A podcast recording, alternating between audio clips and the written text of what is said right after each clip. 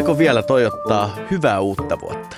No tietysti, ainahan on hyvä hetki Heikki toivottaa hyvää uutta vuotta, koska onhan se nykyinen vuosi aina uusi verrattuna nyt vaikka siihen edelliseen. Ja onhan tässä kyseessä nyt ihan uusi vuosikymmenkin. Niin ja paitsi uusi vuosikymmen, tästä starttaa myös kirkon ihmeellisimpien tarinoiden toinen tuotantokausi. Ensimmäiset 14 jaksoa meni niin hujauksessa, että olisi ollut sääli jättää hyvä harrastus kesken. Juuri näin. Esimerkiksi sukulaisiahan ei voi valita, mutta harrastuksethan Heikki voi. Ja nyt me ollaan valittu sitten tällainen harrastus. Ja homman nimihän on edelleen sama. Kerrotaan parhaat jutut viimeisen 2000 vuoden ajalta. Oli hassu kommentti.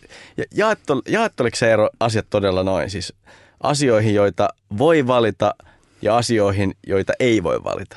Eikö se nyt ole aika itsestään selvää, että, että näin ne voi mennä? Tai tietenkin voihan sitä kysyä, että voiko tässä nyt tässä elämässä kukaan oikeasti mitään itse valita vai onko kaikki asiat geenien tai vaikka peräti Jumalan määräämiä?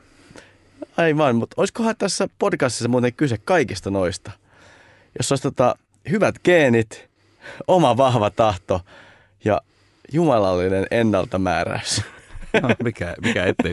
Ehkä me voidaan tuosta ennaltamääräämisestä vielä vähän keskustella. Tai sitten se voi olla vaikka oman jaksonsa aihe, kun siitähän on aika monenlaista ajatusta olemassa siitäkin. No totta. Mutta siis idea on kumminkin se, että me kerrotaan parhaat jutut viimeisen 2000 vuoden ajalta. Tai pitäisikö sanoa muuten viimeisen 2020 vuoden ajalta. Niin, miten sä nyt lähdet sen laskemaan? Sitten, niin, mikä niin. on se alkupiste? Aivan.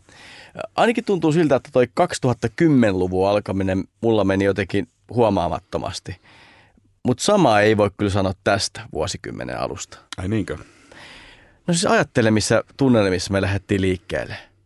Ensin niin kuin Australia oli liekeissä, Iranin ja USAn tilanne oli kiristynyt äärimmilleen. Säätila muistutti enemmän suomalaista juhannusta kuin talvea. Ja vielä tämmöinen enteellinen 2020. Tässä alkaa miettiä vähitellen, että miten me oikeasti tässä käy. Niin ja, ja varmaan tästäkin syystä ajattelimme lähteä kevyellä aiheella liikkeelle tai ei kovin kevyellä, nimittäin ajattelimme aloittaa tämän uuden kauden maailman lopusta. Tähän oli Heikki sun idea ja ehkä tässä vaiheessa äh, voidaan, voidaan puhua siitä, että tähän liittyy joitain riskejä myös, kun kaikkihan ei halua välttämättä kuulla puhuttavan maailmanlopusta. Niin sä viittaat siihen pappiin, joka joulualla viittasi puhuessaan, oliko se kauneimmissa joululauluissa, hän puhui maailmanlopusta. Niin, siitä tuli aikamoinen halo, vaikka no mun mielestä siinä, siinä oli kyllä aika paljon myös tahallista väärin ymmärrystä. Mutta kerro nyt vielä Heikki, miksi halusit, että aloitettaisiin maailmanlopulla tämä kausi? Okei, okay. no siis aihehan on äärettömän kiinnostava. Siitä puhutaan mun mielestä ensinnäkin aivan liian vähän. Kristiuskohan on lopun ajan liike. Raamatun keskeisin sanoma on, että Jeesus tulee viimeisenä päivänä takaisin, kuten esimerkiksi nyt vaikka Matteuksen evankeliumissa selvästi sanotaan. Niin, ja meille kaikille oli sitten kristitty tai ateisti. Maailman tuhoutuminen, siis ihan tämän meidän ajallisen ja näkyvän maailman tuhoutuminen, niin onhan se meidän sukupolven ihan keskeisiä kohtalon kysymyksiä. No juuri näin. Siis se on varmaan ainoita asioita, joista ihmisillä, siis oli, oli ne sitten kristittyjä tai ateisteja, niin aika yhtäläinen mielipide. Että siis maailma ei kestä ikuisesti.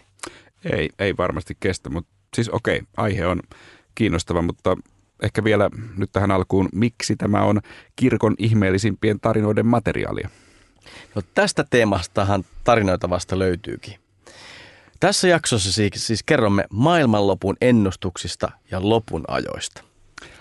Kirkon ihmeellisimmät tarinathan on tehty yhteistyössä meidän kotimaalehden ystäviemme kanssa. Näistä jaksoista ilmestyy aina myös tosiaan lehtijuttu kotimaassa. Ja nämä jaksot löytyvät osoitteesta kotimaa24.fi tai Spotifysta tai Apple Podcasteista tai mistä nyt podcasteja kuunteletkin. Ja tietenkin olemme myös Radio Dayn aalloilla.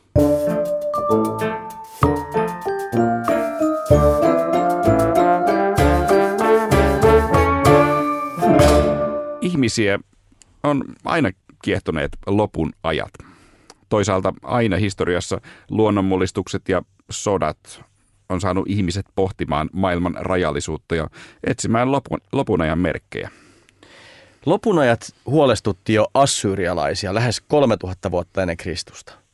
Löydetyistä savitauluista on löydetty tekstejä, jossa puhutaan maan rappeutumisesta näinä päivinä. Tämä kuulostaa ihan ajankohtaiselta lööpiltä. Niin, no eikö vai?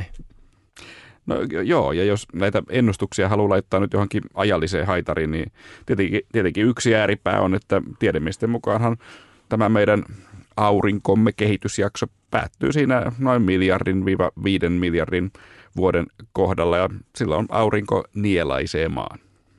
Niin, vaikka tätä auringon nielaisua me kaksi nyt ei ehkä päästekään onneksi todistamaan, niin on näissä ennustuksissa tosiaan haitaria kerrakseen. Tätä ei helpota ainakaan se oikean päivän, tai ainakaan helpota sitä oikean päivän ennustamista. Jos mietitään, että lottovoiton mahdollisuus on sellainen yksi 15 miljoonasta, niin tämän ennustaminen ei se nyt ainakaan paljon helpompaa ole. No ei, ja siksi on varmaankin ymmärrettävää, että kaikki, kuten olette kuulijat varmaan huomanneet, kaikki maailmanlopun ennustukset tähän mennessä ovat menneet tähän asti pieleen, koska muutenhan ette olisi siellä kuuntelemassa. Mutta, hyvä tarkennus. no hyvä, se on käydä ihan perusasiat läpi. Mutta jos mulla olisi vedonlyöntitoimisto, niin kannattaa ottaa maailmanloppulistoille ja alkaa laskea sille kertoimia, että mikä on se oikea päivä. Niin, se olisi hyvä, koska voittoihan ei tarvitsisi koskaan maksaa. Ei olisi jäljellä ketään, jolle maksaa, eikä muuten niitä rahojakaan. Kuulostaa oikein hyvältä bisnekseltä. Niin, va- joo. vaikka näille väärin menneille ennustuksille, näillähän on tietenkin helppo nauraa, niin välillä ne on kyllä kaukana leikin asioista. Pahimmillaan nämä tuomiopäivän saarnaajat on vieneet seuraajansa jopa kuolemaan, mietitään vaikka jotain Jim Jonesia siellä Aivan. Etelä-Amerikassa. Kristiuskon sisälle ilmestyy aina tämän tästä liikkeitä, jotka on olleet mukana muita aktiivisemmin maailmanlopun asioissa ja kiinnostuneita lopun ajoista ja lopun ajoista ennustamisesta. Yksi aika mielinpainova esimerkki tällaista liikkeestä liittyy läheisesti Suomessakin vaikuttaviin adventisteihin. Adventisteihän on nykyisin Suomessa sellainen hieman yli 3000 ilmeisesti. Adventisti on muuten saanut nimensä latinankielisestä sanasta adventus, jolla ei tässä yhteydessä viitata jouluun, vaan Jeesuksen toiseen tulemiseen. Hehän nyt kuuluvat kristinuskon protestanttiseen haaraan näin laajasti ja tausta meillä on Yhdysvalloissa. No, mutta näiden adventistien tausta on siis Milleriitit nimisessä liikkeessä. Se historia alkoi, kun vuonna 1782 syntynyt maanviljelijä William Miller tuli kolmekymppisenä uskoon. Millerin tapaa lukea raamattua, sitä kuvataan systemaattiseksi ja erittäin perusteelliseksi. Niin, Millerin kerrotaan uskoneen, että jos hänellä vaan olisi riittävästi aikaa, niin hän kykenisi luomaan raamatun pohjalta tällaisen täysin harmonisen kuvan, ilmeisesti myös tulevaisuuden tapahtumista niin, että kaikki ristiriitaisuudet raamatussa häviäisivät. Ja varmaan jos nyt on tällainen ajatus ja usko äh, raamatun lukemiseen ja siihen, että miten sitä tulkitaan, niin ei tietenkään kulu aikaakaan ennen kuin myös lopun ajat ja niiden ajoitus alkavat kiinnostaa. 1800-luku oli kaiken kaikkiaan kiihkeätä aikaa. Ranskan suuren 1789 vallankumouksen laineet oli yltänyt Yhdysvaltoihin asti. Eikä Miller ollut ainoa, joka oli kiinnostunut ennustuksista, mutta ainakin yksi perusteellisimmista. Kyllä. Ja nämä Ranskan vallankumoukset tapahtumat, ja nehän kohteli erityisen ankarasti nimenomaan kristinuskoa, niin ne sai Millerin lisäksi monet uskomaan, että juuri nyt eletään erityisiä lopun aikoja. Mutta mitä sitten tapahtuu? No kiinnostavaa on tietysti se, että tämä ei jäänyt vaan lopun ajan saarnaamiseksi. Miller lähti päättelemään lopun ajoille ihan kalenterista löytyvää päivämäärää. Niin, no totta kai. Raamatussahan on monenlaisia kohtia, joissa puhutaan tästä, mutta Miller lähti hakemaan sitä päivämäärää ihan tietystä kohdasta tai löysi sen tietystä paikasta. Juuri näin. Tärkein innostaja tässä oli vanhan testamentin Danielin kirja, jossa puhutaan lopunajoista. Mä en muuten Heikki nyt ihan just tässä muista ulkoista kohtaa, niin kerrotko mitä siellä Danielin kirjassa tarkemmin sanotaan? No ei, siellä on tarkemmin Danielin kirjan kahdeksannessa luvussa sanotaan muun muassa näin. Lainaan tästä kohdasta. Sitten minä kuulin pyhien enkelien puhuvan ja yksi heistä kysyi toiselta. Kuinka kauan meidän täytyy katsella tätä? Päivittäinen uhri on poissa, jumalattomuus levittää tuhoa ja pyhäkkö ja palvelus on tallattu maahan. Toinen vastasi, niin kauan, että 2300 iltaa ja aamua on kulunut, sitten nousee pyhäkkö taas kunniaa. Ja tämä 2300 oli tärkeä luku ja oli luku, josta Miller innostui ja, ja kuten varmaankin arvaatte, miten tässä hänen raamatun lukemista kuvasimme, niin hän ei suinkaan ajatellut tätä lukua mitenkään symbolisesti. No ei todella. Siis Miller tuli raamattua tutkiessaan vakuuttuneeksi siitä, että Danielin kirjassa mainittu ajanjakso, 2300 profeetallista päivää, tarkoitti vuosia. Ja Miller tuli edelleen siihen johtopäätökseen, että pyhäkön puhdistaminen tarkoittaisi maapallon puhdistamista jumalattomista Jeesuksen paluussa. Jo pelkkä ajatuskin noin pian tapahtuvasta ja noin vakavasta tapahtumasta vaikutti Milleriin syvästi. Ja hänestä tuntui, että hänen velvollisuutensa olisi kertoa siitä ihmisille varoitukseksi. No totta kai, jos näin vakava asia nyt on tapahtumassa, mutta eihän tämä yksi vuosien lukumäärä sinänsä riitä, 2300 vuotta. Aika olennaista on, että mistä kohtaa sä aloitat tämän laskemisen. No niinpä, mutta Miller pyrki toki määrittämään lähtöpisteen mahdollisimman täsmällisesti.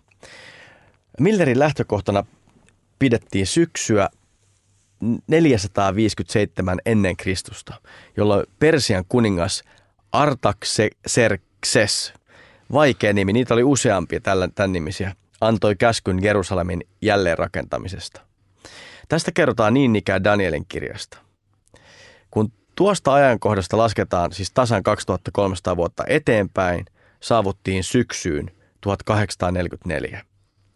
Danielin ennustuksessa mainitun pyhäkon puhdistamisen ymmärrettiin tarkoittavan muinaisen juutalaisen suuren sovituspäivän vertauskuvan täyttymistä.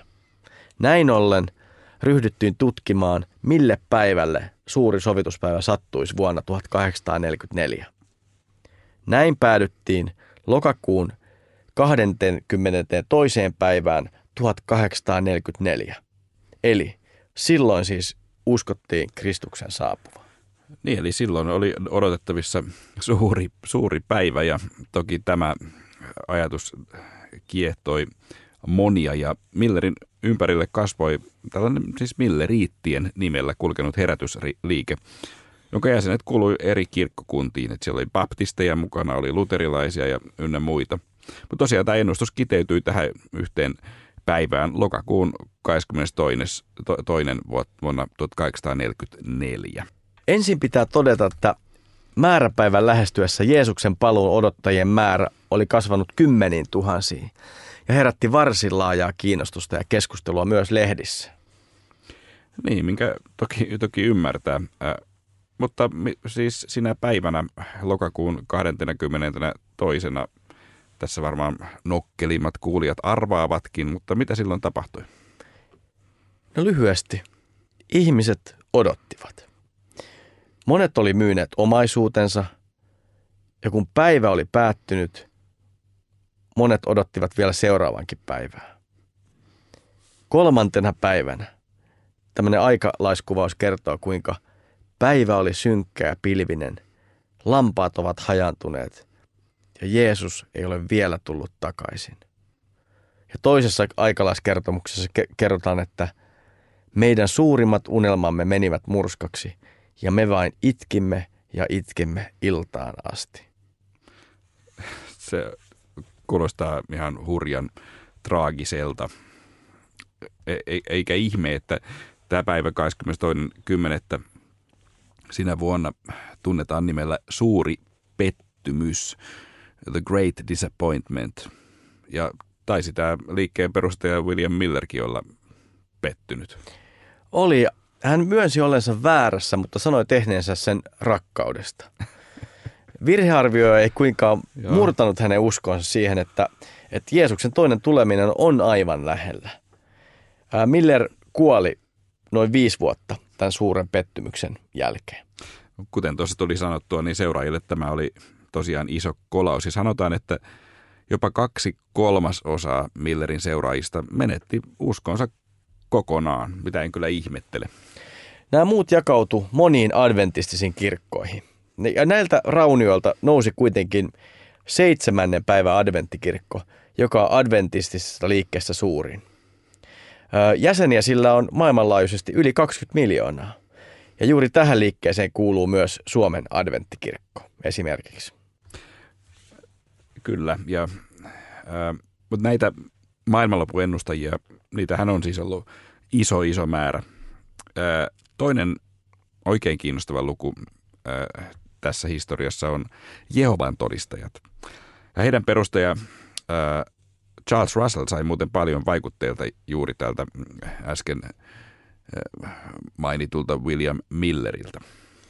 Näistä Jehovan todistajien lopun ajan ennustuksissa siinä on kiinnostavaa se, että niitä oli ennen kaikkea todella useita, mutta Jehovan todistajat liikkeenä selvisi selvästi Millerittejä paremmin. Niin, mikä on erikoista, koska kannattajat, uskovat, joutui pettymään kerta toisensa perään. Nimittäin vuosina 1878, 1881, 1914, 1918, 1925, 1975 ja vielä viimeiseksi vuonna 1999, siis seitsemän kertaa ennustettiin maailmanloppua. Niin, mutta jos kannattajat joutuu pettymään, niin onhan tuo nyt vähemmän kertoja kuin esimerkiksi suomalaiset jalkapallokannattajat tai lätkän kannattajat. Niin, ja, ja panoksetkin on melkein yhtä kovat. aina, aina, ja aina kun oli kisat tulossa, ties kovilla odotuksilla aina niin kuin jotenkin alitajunta oli valmistautunut tähän pettymykseen.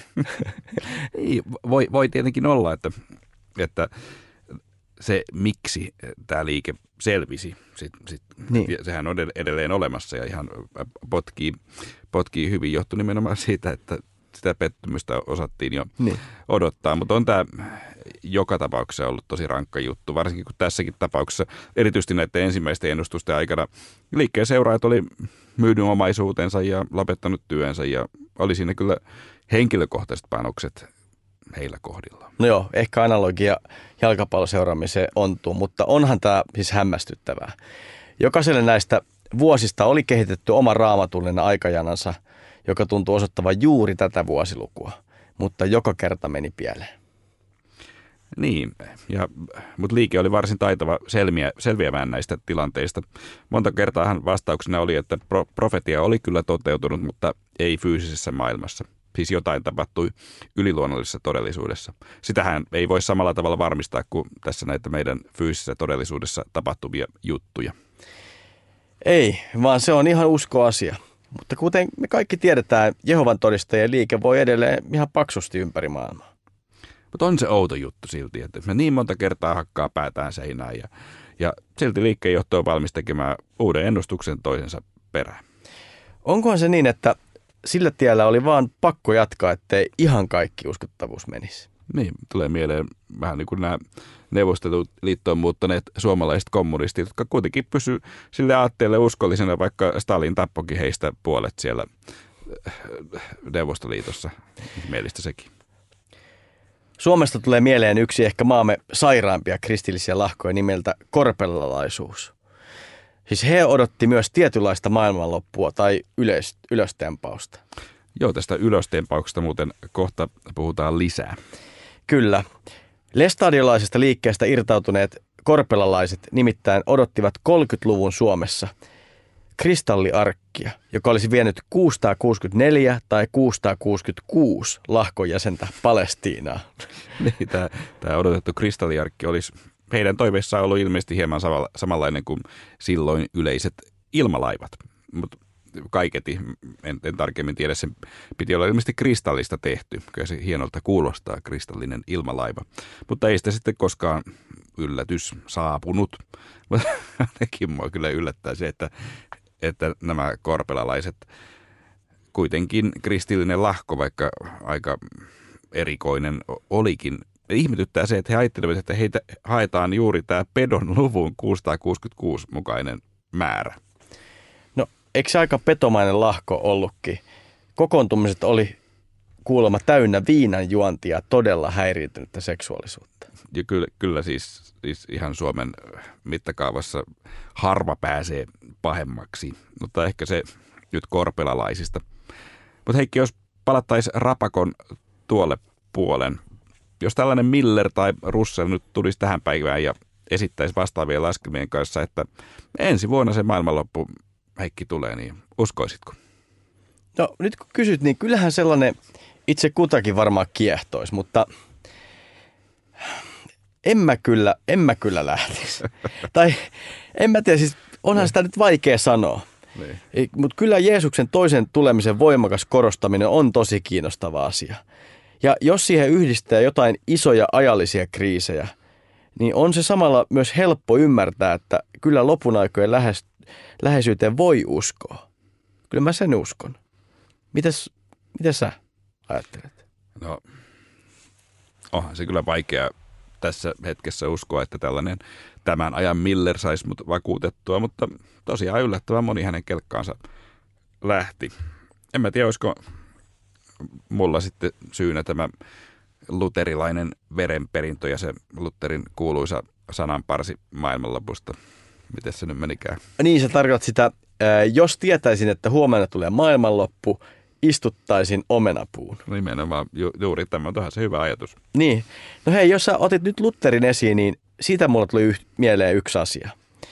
Ö, on luterilaistenkin lopun ajan ennustuksessa tehty tiettyjä harha-askelia mun mielestä. Ai jaa. Miten, m- minkälaisia? No raamatussa kerrotaan yhtä ja toista siitä, mitä tapahtuu ennen Jeesuksen toista tulemista. Puhutaan suuresta ahdingosta ja sen semmosesta. Yksi tulkinta on se, että juutalaiset suurin joukoin kääntyvät Jeesukseen uskoviksi juuri ennen Jeesuksen paluuta. Ja tähän usko myös Luther. Sä kuvat, äh, puhuit lopun aikojen harha-askeleesta. Joo, mä tarkoitan harha-askelta, harha-askeleella sitä, että Luther todella toivo juutalaisten kääntymistä. Ja koska näin ei tapahtunut, niin hän todella pettyi. Joidenkin mukaan tämä oli myös Lutherin myöhemmän juutalaisvastaisuuden taustalla. Ja tätä mä tarkoitan harha-askelella. Niin mietit tätä, niin siis tarkoitat, joo, kun puhut luterilaisten harha-askeleista, että kun Luther ei saanut nähdä tätä juutalaisten kääntymistä oikealle tielle, niin sitten hän harmistui ja tästä syystä olisi syntynyt tämä ruusasta huomiota herättänyt kirjoitus juutalaisista ja heidän valheistaan, mikä on kyllä häpeä pilkku luterilaisuuden historiassa. Niin, just sitä tarkoitan. Luther siis ajatteli lopun aikojen olevan lähempänä perustua juurikin tähän raamatussa esitettyyn kohtaan juutalaisten kääntymisestä kristityksi. Niin, tästä antisemitismi, sehän on äärettömän kiinnostava aihe. Ja jossain vaiheessa on muuten tarkoitus tehdä siitä ihan oma jaksonsa ja eikö siinä joku sana Lutteristakin puhuta silloin.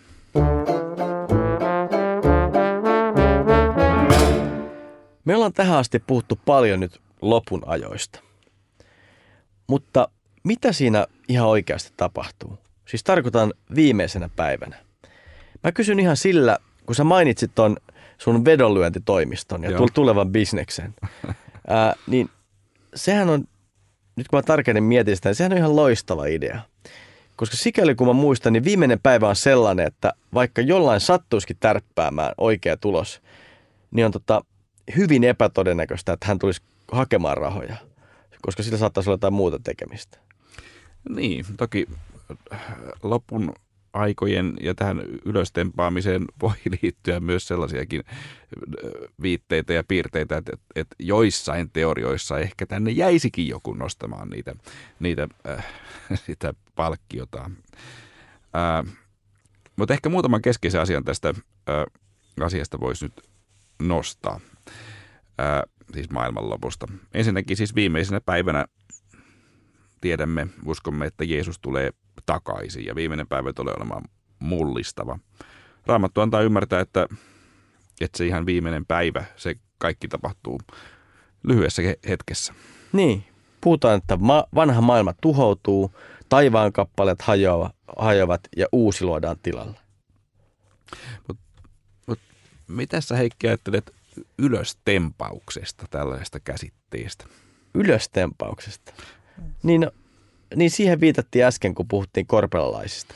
Niin, sehän on oikein kiinnostava ajatus, joka liittyy olennaisesti kristilliseen eskatologiaan, eli, eli siis loppuun, oppiin lopun ajoista. Niin, niin. Siis musta se on ainakin sanana, sanana hauska, siis ylöstempaus. Se kuulostaa samaan aikaan mun mielestä niin kuin lihaskunto liikkeeltä ja Linnanmäen laitteelta. Mutta jos, jos puhutaan siis raamatussa kuvatusta ylöstempauksesta, niin nyt on ihan pakko tunnustaa, niin että sitä mä en ole ihan, ihan hirveästi ehtinyt miettiä. Niin, sehän perustuu tämä äh, ajatus ylöstempauksesta ensimmäiseen tessalonikalaiskirjeeseen, sen neljänteen lukuun, jossa sanotaan, että itse Herra laskeutuu taivaasta ylienkelin käskyhuudon kuuluessa ja Jumalan pasunan kaikuessa, ja ensin nousevat ylös ne, jotka ovat kuolleet Kristukseen uskovina. Meidät, jotka olemme vielä elossa ja täällä jäljellä, temmataan sitten yhdessä heidän kanssaan pilvissä yläilmoihin Herraa vastaan. Näin saamme olla aina Herran kanssa. Ja kyllä tässä aika selvästi voisi ajatella, että puhutaan ylös tempaamisesta. Miltä se kuulostaa? No ei, kyllä siis mä edelleen vastaan samalla tavalla kuin äsken, että tähän kuulostaa hauskalta. Tähän kuulostaa semmoiselta, jos olisi kiva olla mukana. niin, niin, vatsan pohjassa tuntuu epäilemättä. Mutta kun tämä ylöstempausta tästä kun selityksiä tutkii ja lukee, niin usein päästään myös ilmestyskirjan tulkintaan toki. Ja se on kyllä niin laaja teema se ilmestyskirja, että ansaitsee vähintää oman jaksonsa, enkä edes tiedä onko meistä, niin sen jakson tekemiseen. Siinä määrin nämä sen ennustukset on kiehtonut ihmismieliä, mutta ehkä sen verran sinne kannattaa nyt mennä, että ajatus tästä ylöstempauksesta, niin se linkittyy olennaisesti ajatuksen tuhatvuotisesta valtakunnasta – Ilmestyskirjassa tuhatvuotinen valtakunta tuntuisi tarkoittavan tuhatvuotista onnen aikaa, jolloin Kristus hallitsee maan päällä omiensa kanssa. Mutta siitä, mitä tuo tuhatvuotinen valtakunta tarkoittaa ja milloin se tulee, niin siitä on tosi paljon eri käsityksiä. niin, jos termejä eritellään, niin usein näitä käsityksiä, kun niistä puhutaan, niin puhutaan postmillenialisteista, amillenialisteista ja premillenialisteista? Yksi kehu pitää antaa meidän oma kehu meidän podcasteista, että me ollaan aika vähän käytetty tämmöisiä termejä. Me huomaan nyt, kun sä sanot kolme tämmöistä briljeeraustermiä, niin mua heti sattuu päästä. Niin kuin, ja, ja, se, että, mut kun sä nyt sanoit ton, niin kerrotaan se, että millenialisti siis tarkoittaa tuhatvuotiseen valtakuntaan uskovaa ja sitä odottavaa ja nuo etuliitteet kuvastavat heidän, heidän ajattelunsa eroja.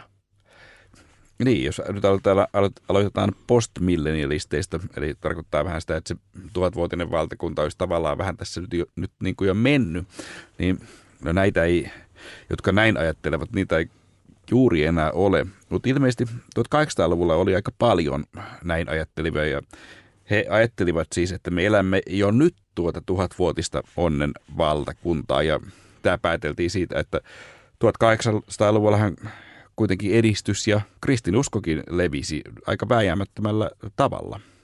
Mutta sen jälkeen tuli 1900-luku ja maailmansodat, eikä näin ollen kristiuskon leviäminenkään enää näyttänyt niin vääjäämättömältä kaikkialta. Niin aika ei enää vaikuttanutkaan niin onnelliselta ja edistyksen täyteiseltä. Siis tästä syystä heidän määränsä väheni. Niin, tähän postmillenialismiin, se, se, sekoilemme näissä sanoissa, ehkä se on opiksi meille, että ensi jaksossa vähemmän sivistyssanoja. ja siinä muuten usein yhdistyy se ajatus, että kaikki maailman kansat pitää saattaa sanan kuuloon, ja kun näin on tapahtunut, niin sitten Kristus tulee toisen kerran. Mä en tiedä, onkohan tästä tehty mitään tutkimusta. Siis siitä, että onko vielä kansoja, jotka ei ole kuullut Kristuksesta. Niin. No varmasti on tutkimuksia, mutta mieleen tulee esimerkiksi se yksi Intian valtameren saari, jossa elää vielä täysin koskematon kansa. Niin totta, joo, kyllä, minne ei edes saa mennä, koska he ovat niin vihamielisiä tämä, tämä kansa. Se, eikö se ollut sentin, pohjoissentinel, tämä saari. Sinnehän yritti reilu vuosi sitten tämä nuori amerikkalainen lähetyssaarnaaja siis kertomaan, yritti mennä kertomaan heille Jeesuksesta, mutta todella tämä heimo siis tappoi hänet ihan saman tien, kun hän sinne rantaan asti oli uinut.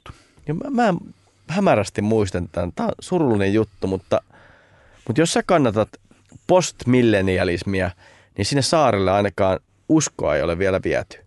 Tai ehkä sitten muuten on, mutta emmehän me tiedä, mitä tämä lähetyssaarna ehti heille siellä puhua. Niin, hän kuitenkin sinne saarelle päätyi ja ruumiskin sinne haudattiin, mutta hyvin vähän aikaa, vähän aikaa hänellä kyllä siellä oli, oli evankelioida.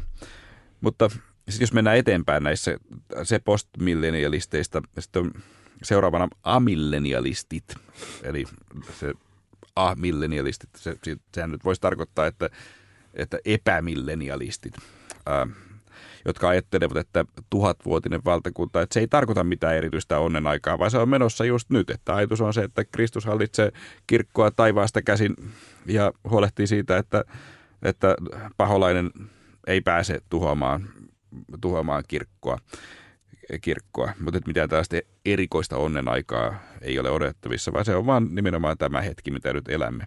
Ja tämä käsitys on varmaankin valtavirtaa. Esimerkiksi meidän luterilaisessa ja vaikka nyt katolisessakin kirkossa ajatellaan näin. Siis ainakin tunnustuskirjojen ja muiden tällaisten dokumenttien tasolla. Niin, mä, mä en tiedä kuinka moni valtavirta kristitty tätä kovin aktiivisesti pohtii. Mutta nousussa viime vuosisatoina on ollut käsitys, jonka mukaan tuhatvuotinen valtakunta on vasta tulossa. Eli siis premillenialismi. Tähän käsitykseen usein liitetään ylöstempaus. Siinä siis on usein ajatuksena, että ennen kuin tuhatvuotinen valtakunta alkaa, Kristukseen uskovat temmataan taivaaseen.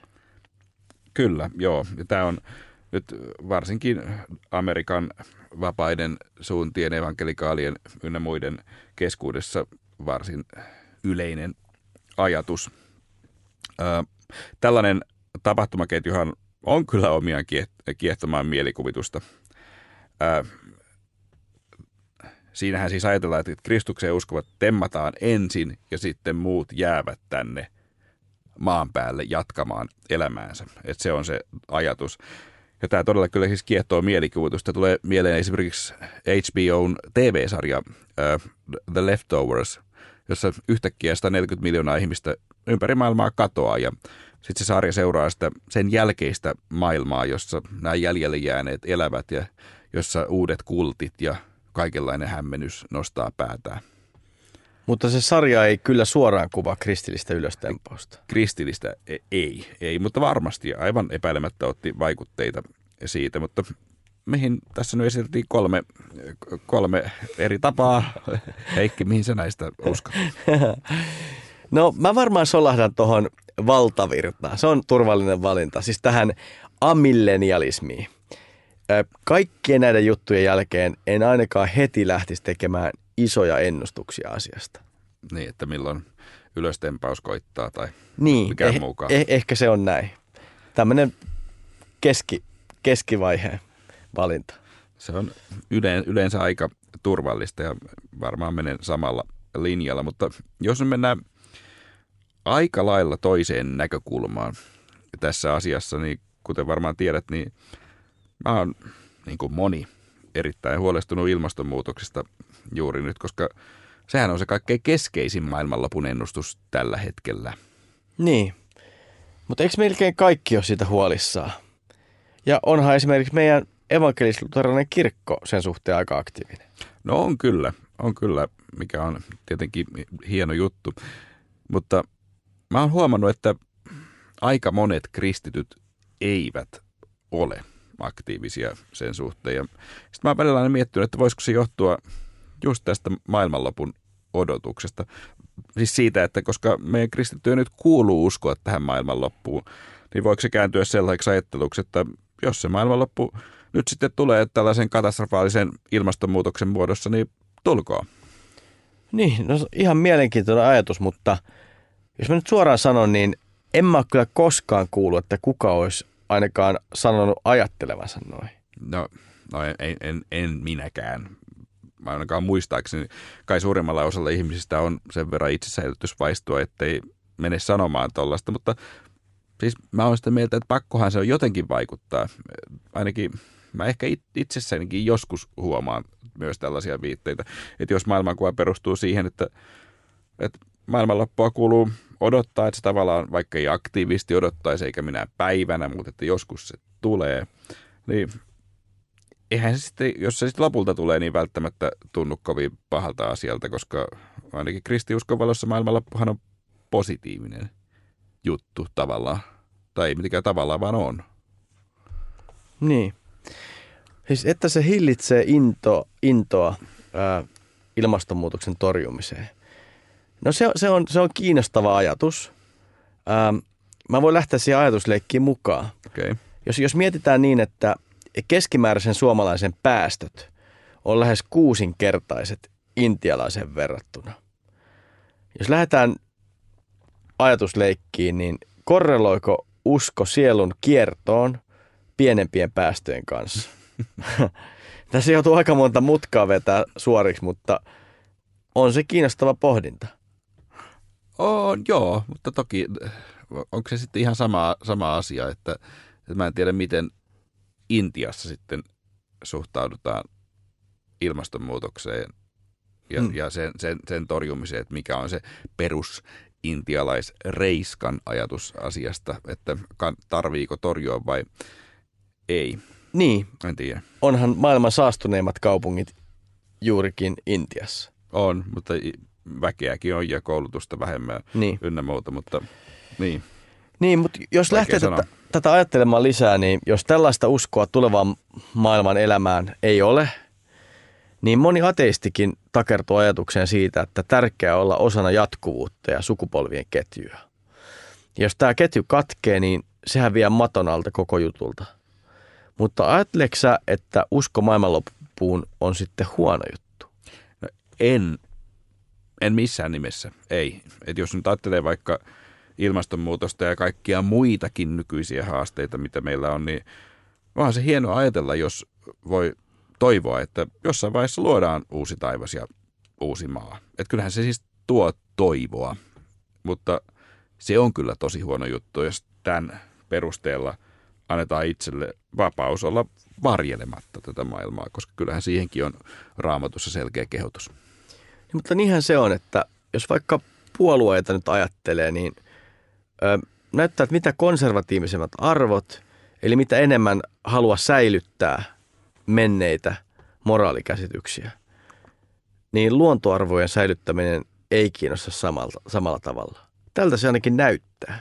Niin, että kyllä mä oon sitä mieltä, että sen konservatiivisuuden voisi siinä mielessä ulottaa myös kyllä luontoon. Maailmanloppu kaiken kaikkiaan mun mielestä kristilliselle kirkolle ihan tuhannen taalan paikka. Mä tarkoitan sillä sitä, että jos jotain, niin kirkolla on edelleenkin melkein monopoliasema esimerkiksi hautaamisessa Suomessa. Niin, eikö se ole näin, että kolme neljästä suomalaista on sitä mieltä, että uskonnollinen seremonia on tärkeä tai erittäin tärkeä kuoleman tapauksessa. Ja samaan aikaan vain 10 prosenttia suomalaista sanoo uskovansa vakaasti siihen, että kuoleman jälkeen menemme joko taivaaseen tai helvettiin. Siis nämä tiedot on kirkon tutkimuskeskuksen kyselytutkimuksesta. Tämä 10 prosenttia se on kyllä aivan uskomattoman pieni luku, jos ajattelee, että siitähän kristiuskossa lopulta on kyse, että mitä meille lopulta käy. Mutta en tiedä, ehkä se johtuu siitä, että itsellekin nämä maailmanloppuun liittyvät kysymykset tuntuu yllättävän vieraita, vierailta, että niitä ei tule ajateltua kovin usein, vaikka monenlaista kristillistä opetusta kyllä, kyllä monesta aiheesta kuulee, mutta tästä ehkä aika vähän. Niinpä. Jos antiikin aikana ajateltiin memento mori, muista kuolemaasi, niin olisiko hyödyllistä pysähtyä miettimään ihan meidän tämän näkyvän, ympäröivänkin maailman takia sitä, että todella tämä kaikki voi loppua ja todella loppuu kerran. Niin. Olisiko siinä meille teema vuodelle 2020 maailmanloppua odotellessa. niin, no mikä siinä? tota, ehkä sillä ehdolla, jos tota, tähän kuuluu myös tota, tämmöinen, niin kuin, otetaan tämä omenapuiden istutus tähän, tähän samaan teemaan, kun luterila, luterilaisia kerran ollaan. Ja, mulla olisi tämmöinen ehdotus vielä, että, että sovitaan niin, että tehdään sitten vaikka omenahilloja ja piirakoita yhdessä, jos nämä meidän ennustukset venähtää. Se on sovittu ja ehkä sellainen pieni loppukaneettina tähän loppuun, mikä tuossa jäi aiemmin sanomatta, kun tässä kaikenlaista ennustuksista äh, puhuttiin. Äh, niin kyllähän siellä on hyvin selkeästi myös raamatussa sanottu, että sitä päivää ei kukaan, kukaan tiedä, mutta silti on monenlaista yrittäjää ollut. ollut. Ää, mutta sinä kuuntelit, rakas kuulija, juuri kirkon ihmeellisimpiä tarinoita. Ja kiva, kun olit mukana. Tämä ohjelma on tehty yhdessä Kotimaan-lehden kanssa. Se voi kuunnella podcastina osoitteessa kotimaan24.fi tai Spotifysta, Apple Podcastista tai mistä nyt podcastejasi kuunteletkin. Ja toki me ollaan myös Radio Dayn aalloilla. Ensi kerralla taas ihan uusi aihe.